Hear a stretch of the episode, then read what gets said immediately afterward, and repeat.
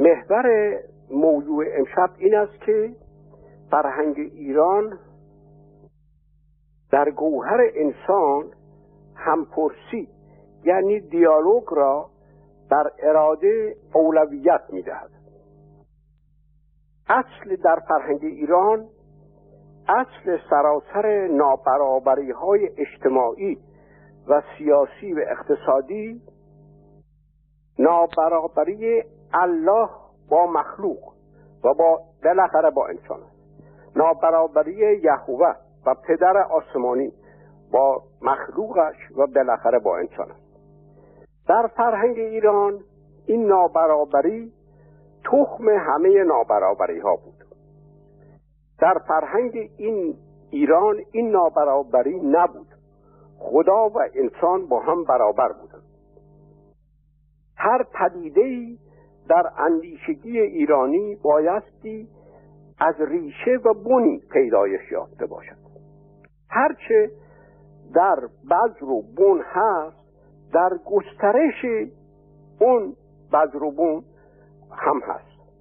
این بود که انسان یعنی جمع و جماع نخستین جفت انسان از مهرگیاه از مردمگیاه یا از بهروج و سنم بهروز و سنم بهروز و سیمور که نام دیگرشان بهروز و پیروز می باشد می روید. همون چنان که گفتم همون مردمگیاه یا همون واژه است که امروز کیومرد شده است. انسان تنه و شاخ و برگی بود که از تخمی می‌روید که در آن تخم خدایان با هم آمیخته بودند. در برگ و بار همون یعنی انسان همون شیوه روان بود که از ریشه خدایان می آمد از این رو نابرابری میان خدا و انسان نبود. همه انسان ها تخم و دانه های این درخت بودند و همه همون سرشت و گوهر خدایان را با هم داشتند. این نابرابری میان الله و پدر آسمانی انسان بلا فاصله به نابرابری در درون وجود خود انسان باز تابیده می شود روح و جسم بازتاب همون نابرابری خالق با مخلوق بود. روح معمور الله در وجود انسان بود و از امر الله یعنی از قدرت خلق شده بود. پس گوهرش همون امر یا قدرت این است که در این ادیان شخصیت یا فردیت با همون اراده مشخص می شود گوهر انسان اراده است. این است که در اسلام آدم یعنی بن انسان ها در کمرش تخم همه انسان ها را دارد. و در همین حالت تخمگی یعنی تخمگی انسان ها با همه انسان ها که در جهان باشند و خواهند آمد الله با آنها عهد و میثاق میبندد که همه تسلیم امر الله یعنی اراده الله بشوند. و آنها همه در آنجا در آغاز تکوین اراده می‌کنند به این عهد و میثاق تغییر ناپذیر را با الله میبندند. به زبان فلسفی شخصیت و تمامیت انسان در ارادهش معین می شود و در آغاز همه آغازها اراده به قبول این تسلیم شدن به امر الله می کند. به اراده پس از آن دیگر آزادی تصمیم گرفتن دیگری ندارد. اراده در انسان امتیاز و برتری بر سایر کششها و نیروهای درون انسان دارد. به این نابرابری اراده با سایر کششهای وجود انسان باید اصل زندگی اجتماعی و سیاسی و اقتصادی گردد. خوب دیده می شود که الله یا یهوه هم در ارادهش وحدت و فردیت خود را نشان می دهد و همین در انسان نیز بازتابیده می شود و انسان هم فردیتش در همون ارادهش نمودار و آشکار می گردد. این است که ایمان به الله یا یهوه یا پدر آسمانی همین عهد و میثاقی است که انسان با ارادهش با الله یا یهوه میبندد. این را ایمان می‌گویند. البته در اینجا به خوبی دیده می شود که در این کار هر انسانی با اراده خودش جدا جدا این عهد را با این الهان میبندد. یعنی انسان فرد می شود واژه فرد و فردیت هرچند عربی به نظر می رسد ولی ریشه ایرانی دارد. و در این ریشه سرشت انسان روشن می گردد در کردی معنای اصلی این واژه باقی مونده فرد از همون کلمه که ما امروز پرت می‌گوییم آمده است. چرا؟ پرتوندن در کردی به معنای پاره پاره کردن است. پرتین از هم در رفتن و پاره پاره شدن است. پرتوازه آواره و ویران شدن است. پرت در کردی به معنای کلوخک است. پرت معنای دیگرش معنای واژگون و اشتباه کار است. اگر دقیق بشویم می‌بینیم که واژه پارت انگلیسی نیز از همین ریشه است. و کلمه پاره انسان هم از همین ریشه است. پارت کسی است که پاره شده است. کلوخکی بریده از کوه شده است. آواره و ویران شده است. و در اثر همین پاره شده شدگی واژگونه و اشتباه کار شده است. و از این پس می‌توان او را مانند تیری به هر سوی پرتاب کرد. انسان با شخص شدن در اثر اراده پاره از کل و از اجتماع می شود پاره یا جزء بریده می شود این است که شریعت اسلام چون اسلام را از یهودیت و مسیحیت و زردشترگری جدا ساخت و آنها را نجس دانست خلفا قطع پارچه بر جامعه یهودیان شریعت اسلام برای غیر ساختن و جدا ساختن یهودیان به آنها امر کردند که پاره زرد پاره زرد قطعه پارچه بر جامعهشان بدوزند.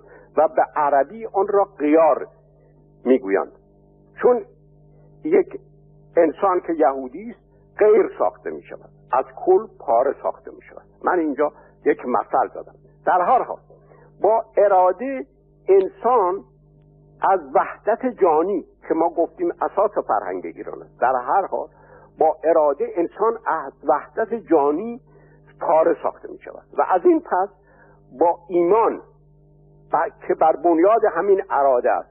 با عهد بستن با الله یا یهوه یا پدر آسمانی به وحدت ایمانی میپیوندد. یعنی وحدت جانی که اساس فرهنگ ایران است تبدیل به وحدت ایمانی می‌شود و این اجتماع ایمانی اجتماع قرارزادی که بر پایه اراده انسان پاره شده از جانان. همون چیزی است که ما امروزه امت می‌خوانیم. ولی به رغم ایمان به الله یا پدر آسمانی از این پس این پارگی و شکاف خوردگی گوهر وجود انسان میماند. در اثر همین فردیت یا پاره شدگی است که از این پس مجازات و مکافات ممکن می شود و فرد اوست که به بهشت و دوزخ می رود فرد اوست که سعادتش فردی شده است. سعادت از این پس با فرد گره می خورد بدین سن تخم خودپرستی پیدایش می آبد چرا؟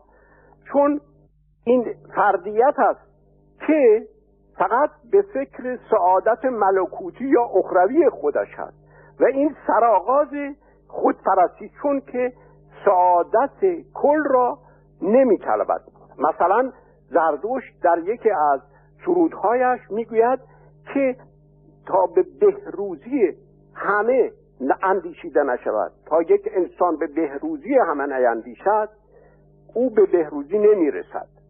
یعنی بهروزی یک فرد فقط در بهروزی همه ممکن میگردد. پس اراده برتری برتری بر همه کشش ها و سوائف و امیال وجود انسان مییابد.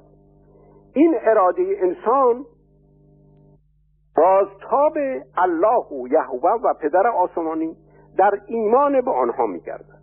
این بود که از قرن پانزدهم میلادی به این طرف غربیان بیشتر به طبیعت انسان رو آوردن در طبیعت انسان همه کشش ها و سوائق و عواطف را با رغبت پذیرفتند. برتری اراده در برابر این سوائق و عواطف انسان انکار شد. از قرن پانزدهم. انسان به ارادهش دیگر انسان نبود. دیگر حاضر نبودند مردمان اراده را که معمور پدر آسمانی یا یهوه بود بر این سوائق و عواطف غلبه دهند و سایر کشش ها را سرکوبی کنند. همین سبب شد که تصویر پدر آسمانی و الله که در همین اراده واحد معلوم می‌شد. و جهان و انسان به دور امر یعنی اراده او میگشتند متزلزل و از هم پاشیده شد. چنین الهی دیگر با طبیعت انسان سازگار و جور نبود. سوائق و عواطف همه در وجود انسان حق خود را می‌خواستند و تسلیم برتری اراده که معمور این الهان بود نشدند. طبیعت انسان را کل وجودش گرفتند. حتی طبیعت انسان را همون چیزهایی گرفتند که صده ها از اراده کوبیده و خار و زشت ساخته شده بود. خودپرستی نزاع تنازع نزاع برای بقای خود. جمع قدرت مال برای خود. قدرت و مال برای خود. افتخار شد. اینها اینها گفتن طبیعت انسان. البته مدنیت غرب هنوز نیز وارث این پارگی هست. هنوز راسیونالیسم یعنی عقلگرایی برتری خود را به شیوهی در برابر سایر عواطف و امیال و سوائق سوائق حفظ کرده است و به آنها مهر تحقیر irrationalist می‌زند. هنوز برونسوگرایی که ابجکتیویته باشد در اون سوگرایی را که سوبجکتیویته باشد تحقیر می کند و بی ارزش می سازد داوری درون سویانه یعنی subjective کم ارزش و بی ارزش است. هنوز این نابرابری ها باج خود را از مدنیت غرب با زور و فشار و مکر حیله می‌گیرند. هنوز عقل به شیوهی باید غالب بر سایر گرایش های انسان گردد. هنوز ملت بر پایه خواست مشترکش تعریف میگردد. کدام ملت است که با قرارداد اجتماعی زاده از اراده های تک تک افراد پیدایش یافته باشد. جامعه در اثر تراوش فرهنگ از همه مردمان پدید آمده است. فرهنگ ایرانی از همان آغاز تصویر دیگری از انسان و خدا داشت که این مسائل و پیچیدگی ها را نداشت. خرد برعکس عقل در سر و قسمت فوقانی و برتر انسان نبود. این است که باید در ترجمه ها واژه خرد را به جای عقل به جای رزون به جای فرنوفت آلمانی یا راسیو نگذاشت. چون اینها چیزهای متفاوتند. خرد غیر از عقل است. خرد تراوشی و رویشی از کل انسان. در هماهنگی با هم بود. انسان با سرش نمی اندیشید در فرهنگ ایران بلکه با کل وجودش می اندیشید خرد در کل وجود انسان هست. چنان که رد پایش در کتاب مینوی خرد بخش 47 باقی مونده می آید که در این کتاب خرد نخست در مغز انگشت دست مردمان آمیخته می شود و بعد نشستگاه و اقامتگاهش در دل و سپس جایگاهش در همه تن است. همچون کالبد پای در کفش. من فعلا به تفسیر جزئیات این گفته نمی پردازم ولی به خوبی دیده می شود که خرد در سراتر تن جای دارد و عبارت آخر که جای گرفتن پای در کف باشد به معنای آن است که خرد هماغوش با سراسر وجود انسان از پای تا به سر است. خرد با سراسر تن می آمیزد انسان با همه اندامش با پایش با شکمش با زیر شکمش با جگرش با دلش و با دستش و با سرش با هم می اندیشد به عبارت دیگر اندیشه اندیشه حقیقی زاییده از هماهنگی سراسر وجود انسان با هم است. اندیشه تحمیل از فراز به فرود از آسمان به زمین از خالق به مخلوق نیست. در اندیشه قدرت نیست. بلکه اندیشه زاییده از هماهنگی کل وجود انسان است. همه عواطف همه امیال همه گرایش ها با هم در همکاری و در آمیختگی با هم خرد اندیشنده انسانند. درک این فکر در همه دامنه های زندگی در اخلاق و هنر و دین و فلسفه برای ما که هزارها عادت به اندیشه وارونه آن کردیم بسیار دشوار است. چون این اندیشه وارونه که چیر ساختن عقل فرازین بر عواطف و گرایش های فرودین باشد چنان در طیف افکار ادیان و مکاتب فلسفی مثل سرطان ریشه دوانیده است که به سختی می شود آنها را ریشه کن ساخت. سراسر کتاب هایی که ما در باختر می خانیم زایده از همین عقل حاکم بر عواطف یعنی ایراسیونالیته هست. که سرچشمه همه مشکلات باختر است. این معنی خرد در فرهنگ ایران در شکلهای گوناگون آمده است که هر شکلی از آن نوری دیگر به مسائل انسانی میاندازد.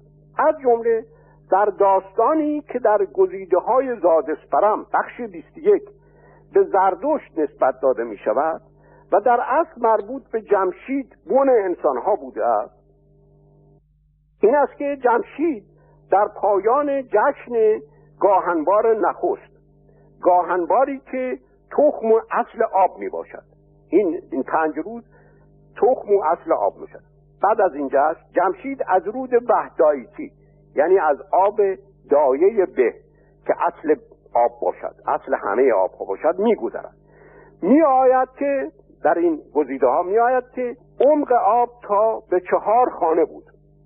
نخست تا ساق پا و دوم تا زانو و سوم تا محل جدا شدن دوران یعنی کشاله را و چهارم تا گردن. البته الهیات زردشتی که گفتیم غیر از سخنان زردشت است آن را در این راستا تفسیر می کند که تا ساق پا همان پیدایش زردشت است یعنی وقتی که در آب فرو می رود و در سه بخش دیگر سه فرشگرد یا رستاخیز روی خواهد داد که اولی هوشیدر دومی هوشیدر ماه و سومی سوشیانس باشد. البته همه این برداشت ها در واقع نماد پیدایش بینش بهمنی از زمانهای آینده است. وقتی که جمشید از آب رد می شود این چهار جزء بدن با آب آمیخته می شود اون وقتی با همپرسی یا آمیختگی چهار جزء بدن که برابر با چهار تخم در وجود انسان هستند که ما سابقا گفتیم چهار پر چهار زهدان اینها با همپرسی یا آمیختگی خدا با این چهار جزء بدن چهار گونه بینش درباره کرد در آینده پیدایش می آمد ولی در پایان گزیده های زادسپرم می تواندید که انسان از این آب که نماد گوهر خداست هنگامی گذشت بهمن پدیدار می شود یعنی خرد به. چنان که می آید هنگامی که از آب بیرون آمد و جامه پوشید آنگاه بهمن امشاسپند را دید. هنگامی جمشید از شیره هستی خدا گذر کرد و چهار بخش وجودش این آب را گوارید و با آنها آمیخته شد آنگاه بهمن یا به اندیشی یا خرد به پدیدار می شود که این آمیخته شدن سراسر چهار بخش وجود انسان با شیره هستی که خدا باشد همپرسی انسان و خدا یا دیالوگ خدا و انسان گفته می شود خدا به طور یکسان از همه بخش های هستی انسان جذب انسان می و از این هم پرسیست که بهمن از کل انسان یک جا رویده می شود و با این خرد است که جمشید به انجمن خدایان راه می تا با آنها هم پرسی کند. بخش های وجود انسان بخش از پنج خدا هستند. یکی تن است یک بخش تن است که بخشی از آرمتی زن خدای زمین است. و چهار بخش دیگرش همون چهار پاره است که در چهار تخمی که در بارا یادآوری شد که آنها همون که امروزه ما آنها را همون سیمرغ مینامیم. این واجه های بهشت ارم و ارمنستان و ارمایل در شاهنامه همه از همین ریشه ارمتهی زن خدای زمین هستند. ارمنی ها نیز هم فرهنگ ایرانیانند. چهار بخش دیگر همان چهار تخمی است که در این داستان آمده. است هر بخشی از آن متعلق به یکی از خدایان است. جان گوش است گوش اروان است. روان رام است. آینه ماه است که خورشید از او میآید. مینو بهمن است. با نوشیدن از شیره خدا شیره دایه به از گشورون جان می شود از گشورون که جان باشد باد می شود باد نماد عشق و جنبش است. از روان که رام باشد بوی پیدا میابد که به قول بندهش این بوی در فرهنگ ایران معنای بسیار ویژه‌ای دارد. بوی پیدایش میابد که به قول بندهش نیرویی است که شنود بیند و گوید و داند. یعنی معرفت حواس که اندام دانایی انسان باشند مقدس است. پس شنوایی و بینایی و گویایی و دانایی از نوشیدن خدا در انسان پیدایش مییابد.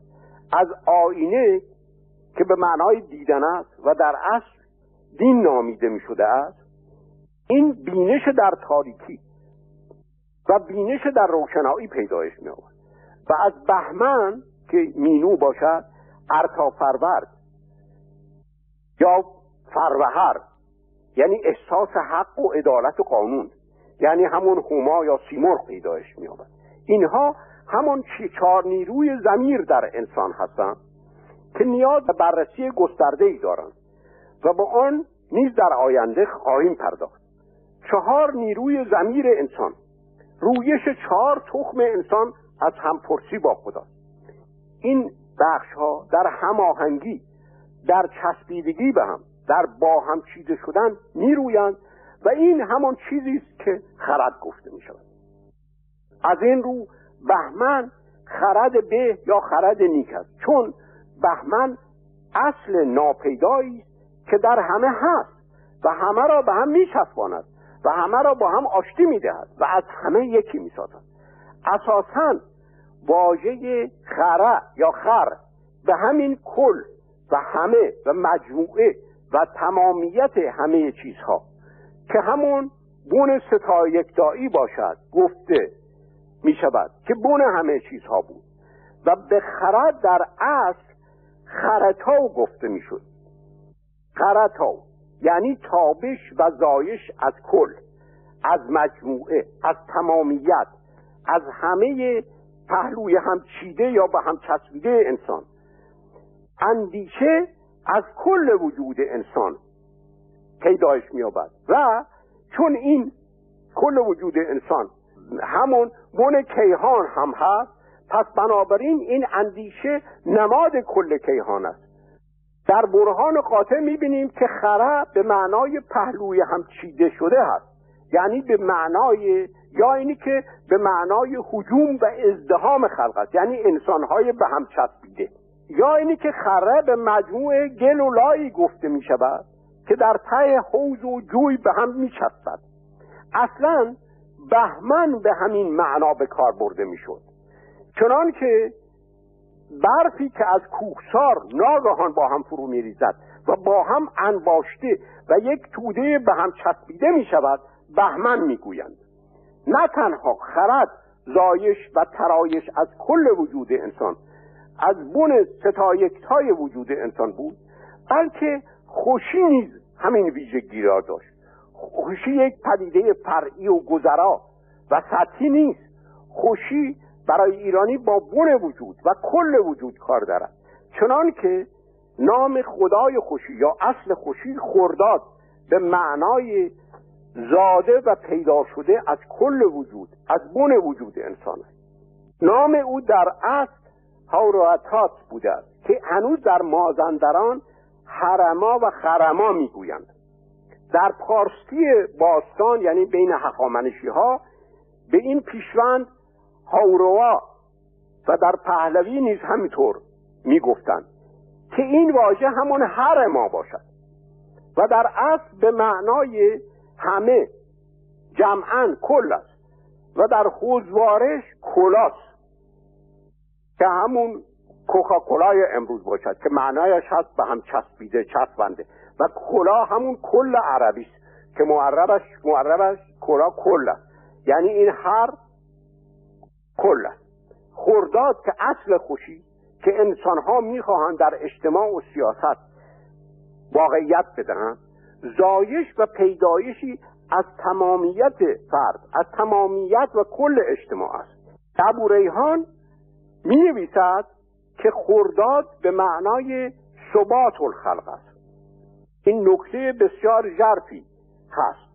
در فرهنگ ایران خورداد آرمان اجتماع بود و در اجتماع با واقعیت یابی خورداد است که گیتی بهشت می شود پس خورداد ثبات خلق است. جامعه به چنین, خوشی زاییده از بن زاییده از تمامیتش. تمامیت فرد انسان پایدار و باقی و مداوم میماند. خلق و اجتماع به خورداد ثبات دارند. درست پیشوند واژه خرد که خرتا و خورداد که هارو و تت باشد یک پیشوند است. و پسوند آنها نیز هم معنی است. خوشی و اندیشه از ظرفهای وجود انسان از بن ستا یکتای وجود انسان پیدا می شد اون داد یکی خرطات هست که خرطا است که خرد باشد یکی تات که همون داد ما باشد. تاب هم معنای تابیدن دارد هم معنای زاییدن دارد. و تات که داد باشد هم معنای اصلیش زاییدن است. این کل این مجموعه این همه از یک سو پیدایش بهمن ناپیدا ولی واحد هستند که اصل آشتی و هماهنگی و اصل اندیشیدن در جستجو و اصل بزم و همپرسی این اندیشه همپرسی و آمیختگی در همون گذر چاربخش جمشید تن جمشید از آب و رویش بهمن تصویر میگردد. این اندیشه همچنان در داستانهای بهرام و عشق ورزیش با زن خدایان تصویر می این داستانها در شاهنامه جزو داستانهای بهرام گور باقی مانده است. این داستانها ربطی به این شاه ساسانی ندارد.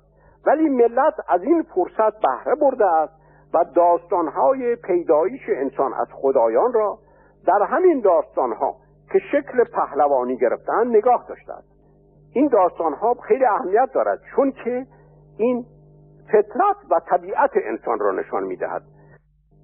البته از این عشق ورزی که جمع و جماع جفت نخستین انسان پیدایش میافتد در این داستانها ویژگی های آرمانی انسان را می‌بینیم.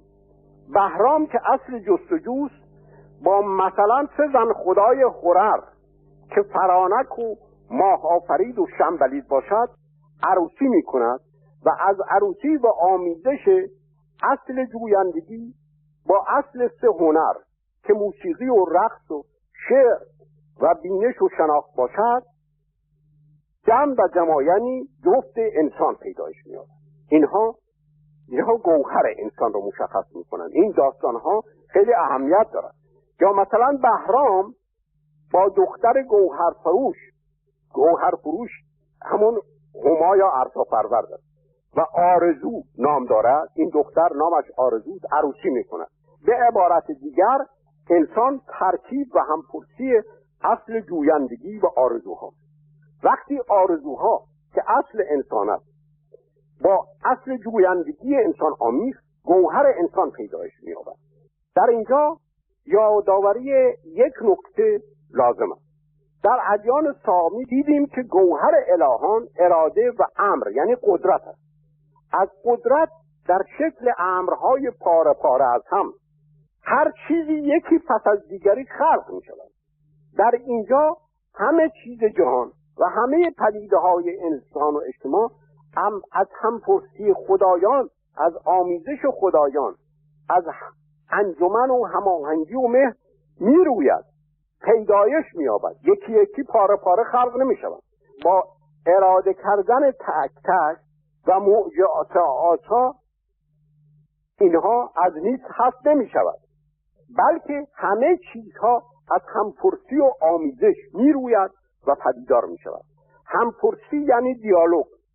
جای امر را می گیرد حتی وجود خود انسان نیست پیایند همین همپرسی یا دیالوگ و آمیختگی خدایان در جرقایش است نه مخلوق امر الله. این اولویت همپرسی که مظهر عشق است و اصل کیهان است در اصل وجود انسان نیز هست. می‌بینیم که این همپرسی اولویت بر اراده که مظهر قدرت هست و در ادیان سامی بنیاد وجود انسان و اجتماع و حکومت هست دارد. در فرهنگ ایران بهمن که خرد به و جشن یا سعادت با هم باشد پیایند همپرسی و آمیختگی و هماهنگی و مهر است. سراسر وجود انسان با هم است. در حالی که در ادیان نوری حکمت و سعادت خاص یا اراده الله یا اله یا الهان مقتدر منفرد است. از اله مقتدری که از مابقی جانداران به کلی پاره شده است. قدرتش در شکل تصمیم گیری برای حاکمیت بر سایر جانداران که دیگر همگوهر با این خدا نیستند نمودار می شود با این اله نیستند و انتباق بر این امر قدرت است که سعادت تأمین می شود به خوبی دیده می شود که قدرت و حکمت درست از پارگی اله از سایر جهان جان. و قلب خواهی این اله بر جهان جان پیدایش می آورد نه از هماهنگی و آمیختگی و نه از همپرسی خدا با انسان. در حالی که بهمن پیایند هماهنگی و همپرسی کل جانها با هم است. بدین سان پدیدی قدرت و حاکمیت خدا و قلبا خواهی او حذف و ترک میگردد. نه تنها از سراسر جهان جان این همپرسی و آمیختگی و هماهنگی بهمن پیدایش مییابد. بلکه از سراسر وجود هر انسانی که بهمن یا خرد به و خرد شاد پیدایش مییابد. همینطور از سراسر انسانها قومها خانواده ها و طبقات و لایه های اجتماع در همپرسی و آمیختگی که بهمن یعنی خرد به پیدایش مییابد. به همین علت ایرانیان می‌گفتند که بهمن نگهبان حکومت است. این است که جستجوی بهرام در پی نخجیر و جست و یافتن سه عروس که خدای موسیقی و خدای شعر و آواز و بینش و خدای رقص باشند و عروسی با آنها با آنکه شکل پهلوانی و شاهی به آن داده شده ولی در اصل بیان بن انسان یا تخم انسان است. در این داستان در شاهنامه برزین دهقان همان ارتا پرورد است و یکی از معانی برزه عروس بوده است که پسوند کوه البرز است. البرز هربرزه است. واژه اصلی. و هربرزه به معنای عروس نینواز است و معنای بلندی بلندی ها از تحریفات موبدان است. برز خدای کشاورزی. و همون واژه بدر امروز. این خدا سه دختر دارد که نامهایشان ماهافرید فرانک و شنبلید است. اینها در واقع سه چهره گوناگون رام هستند که دختر خرم یا ارتافرورد است. و در واقع رام چهره دیگر خود ارتافرورد است. بهرام به نخجیر می رود و مرغ توغرا پرواز می داستان در شاهنامه اینطور است. و سوی آب دریا می رود این سوی آب دریا و کرانه دریا رفتن رفتن نزد سیمرغ است. چنان که رستم نیز به کنار دریا می رود و در آنجا سیمرغ از درخت گز به او تیری می دهد که با آن می تواند در اسفندیار چیره گردد. حافظ هم با همین جستن حل معما با لب دریا کار دارد این همان دریای بروکک یا فراخ کرده است که نشیمنگاه سیمرغ مرغ تقرا همون هدهد است و هنوز در ترکی به شکل تورقای باقی مانده است.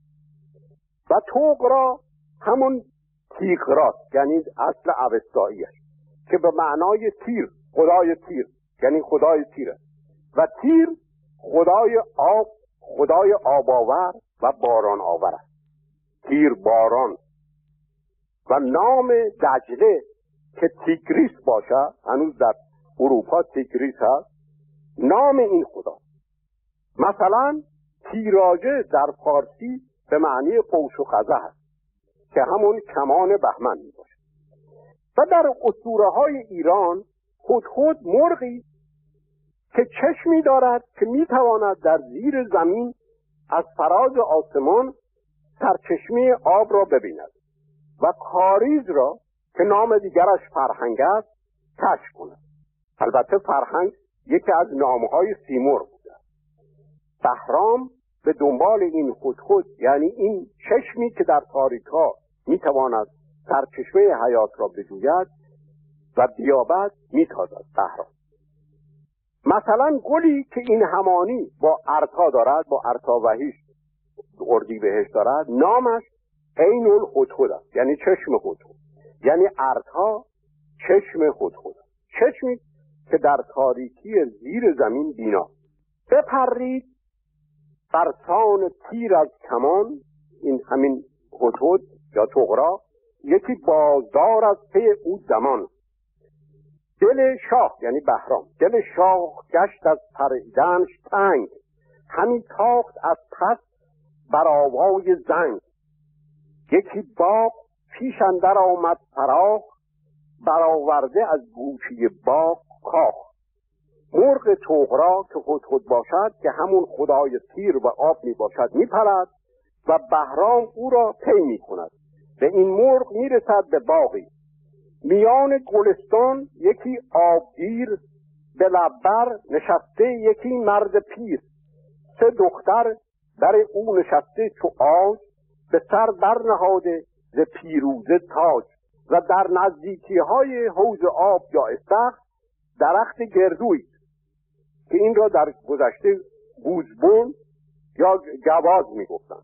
درخت گردویی است که خود خود بر فراز آن نشسته است. گوزبون که گردو باشد که امروز ما در عربی شده از جوز همون واژه گواز است که یکی از واجه هایی که برای جفت بهرام و سیمور یعنی بن کیهان و بن انسان با کار برده می شود به علت آنکه گردو در درونش هم دو بخش یا چهار بخش جدا از هم و این گوزچر یا گواچه به اجده فلک نیز گفته می شود که اون سرش به سر این اجده فلک گفته می شود که نقطه انقلاب زمینی است. و همونسان که در فراز ترخ تیر یا خود خود اقتران با گوزبون یا درختی گردو پیدا می‌کنه همانطان در زیر درخت کنار آب بهرام به وسال سه عروس می‌رسد. که دختران پیر برزین یا ارتافربرد هستند. و این سه دختر که سه چهره گوناگون رامن یکی خدای پایکوبی یک خدای چنگ زن است و دیگر خدای آواز و شناخت است. حالا چامه پیش آوری چام گوی تو چنگ آوری دختر ماهروی برفتند هر سه به نزدیک شاه نهاده به سربر ز گوهر کلاه. یکی پایکوب و دیگر چنگ زن سه دیگر خوش آواز و اندوه شکن. بر آواز ایشان شهنشاه جام زباده توهی کرد و شد شادخان. این سه چهره را ماه و فرانک و شنبلی که سه میوز اروپایی سه میوز سه زن خدای هنرند با بهرام سپس عروسی می‌کنند. ما این سه خدا را به شیوه های مختلف می‌شناسیم. فرانک را ما در داستان فریدون می‌شناسیم که مادر فریدون و مبتکر قیام بر ضد زحاک است و کسی است که جشن مهرگان را بنیاد می‌گذارد. یعنی خدای جشن ساز و خدای قداست جان. ماه اسم زن خدای دیگر است نه آنکه به معنای آفریده ماه باشد بلکه آفرید آفرید به معنای زن است و ماه آفرید به معنای بانو ماه است یا ماه بانو مثل محستی محستی هم به معنای ماه بانو که همون سیمرغ باشد. و می‌دانیم که ماه آفرید زن ایرج است. زن ایرج است و ایرج نخستین شاه اسطوره ایران است که خیلی اهمیت دارد. چون که این طبیعت و فطرت و آرمان و ایرانی را از حکومت بیان می کند همین ایران. و نام لحن بیست یکم بار بود که همون روز رام باشد ماه بر کوهان است. و ماه بر کوهان یعنی اخترال حلال ماه با خوشه پروین که ارتا باشد که همین داستان ماه آفریده. و شنبلید را در عربی حلبه می‌گویند که معرب البه می باشد ال یعنی آل یعنی زن خدای به. و شنبلی در بندهش گلی است که این همانی با دی به دین یعنی روز بیست سیوم دارد. ایرج نخستین شاه اصوره ایران پسر سیمرغ است. چون که این در گزیده های زادسپرم می‌گوید ایرج ون دیش یعنی ایرجی که زاده درخت همه تخمه است. و منوچه که قانونگذار ایران است از او پیدایش بدین سان دیده می شود که بن انسان اصل جویندگی اصل پایکوبی اصل شعر و چامه اصل موسیقی و آواز است. اینها طبیعت انسان را مشخص می‌کنند نه اراده شنبلیز را در ترک بوی می‌گویند که همون بدین باشد و بوی بوی اصل بینش است. دیدن و شنیدن و گفتن و شناختن است. پس انسان در رام که سه چهرهش ماه آفرید و فرانک و چنبلید باشد و دختر خرم که همون برزینت باشد گوهرش و ریشهش جویندگی شعر و آواز و موسیقی و رقص و شناخت است. شناخت یا بینش و هم گوهر موسیقی و آواز و شعر و پایکوبی از اندیشیدن را از خندیدن و شادی نمی‌توان جدا ساخت. در داستان دیگر همین بهرام که اصل نرینه در گوهر انسان است در شکار و جویندگی خواستار دختر گوهر فروش که اصطلاح دیگری برای برزین است. همین ارتاز و این دختر آرزو. پس گوهر انسان جستجوی آرزوها و تلاش برای واقعیت دادن آرزوها. در همه این داستانها چهره گوناگون تصویر انسان در فرهنگ ایران نمودار می شود جستن آرزو جستن شعر و موسیقی و پایکوبی و شناخت و جستجوی حق و عدالت و قانون که در همون ارتا یا برزین یا خرم چهره به خود می‌گیرند طبیعت و فطرت انسان می به خوبی دیده می شود که فرهنگ ایران گوهر انسان را به اراده خلاصه نمی کند بلکه گوهر انسان کیفی از کشیش ها هست و هماهنگی و همپرسی و آمیختگی و همآفرینی این کشیش هاست که شخصیت انسان را مشخص می سازد به خوبی دیده می شود که همپرسی یا دیالوگ نهاد و گوهر انسان است نه اراده نه ایمان چون ایمان هم به همون اراده باز میگردد. ایمان در اصل سوگند و پیمان کردن با دست راست بوده است. از این رو یمین که از ایمان از او ساخته شده است به هم به معنای دست راست است. و هم به معنای سوگند و قسم. و این واژه اصل ایرانی دارد. چون در گزارش به دست یدمن می‌گویند و در عربی ید یمنی یعنی دست راست. در ایران پیش از چیرگی میترایان با دست زدن به هم روی آتش پیمان میبستند. میترایان با دست زدن به هم روی آتش پیمان میبستند و سوگند میخوردند. و به آن دست مریضات می‌گفتند دست مریضات یعنی دست مهر ایجاد.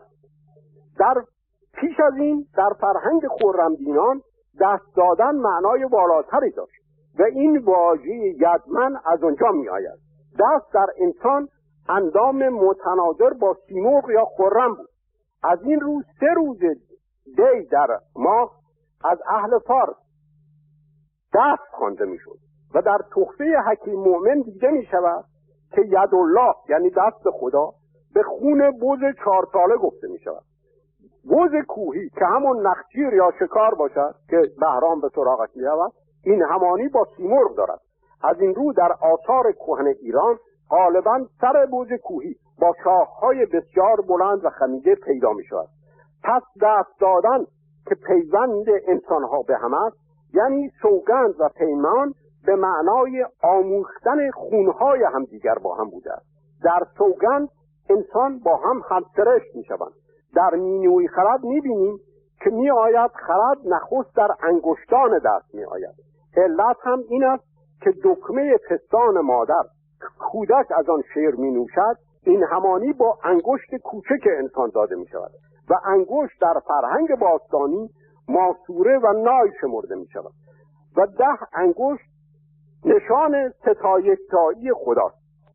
دو دست با هم همون ده انگشت یعنی همبستگی و آمیختگی و همپرسی خدایان با هم می شده است ولی در دوره میتراس دست پولاد خوانده می شده است که بر فراز آتش سودان به هم کوبیده می شده است دیگر آمیختن آب و شراب نوشیدن از یک پیمانه با هم پیمان نبوده است که اینها رسوم فرهنگ زن خدایی بوده بلکه دست ویژگی فلزی و بسیار سختی را دارد و از همین نماد می‌توان معنای اراده را در دورهای بعدی شناخت. اراده با سخت شدن صلب شدن سفت شدن محکم چسبیدن مثل میخ کوبیده شدن کار پیدا می کند اینها که همون فولاد و آهن باشد. اراده و ایمان از این پس و بالاخره اطاعت و با ریاضت کار دارد. مرتاز شدن تنها کار جوخی های هند نیست بلکه هر گونه ایمانی با شیوه هایی از ریاضت کار دارد و هر گونه ریاضتی با آزردن مجموعی از کشش های انسانی کار دارد و فرهنگ اصیل ایران بر مفهوم اندازه که هماهنگی کشش ها باشد استوار بود. نه بر پایه ریاضت. این بحث و بر سرازیر می شود به بحث فروید و کتاب ناسازگاری های انسان با فرهنگ که به بررسی های گوناگون در آینده نیاز دارد. خوش و خورم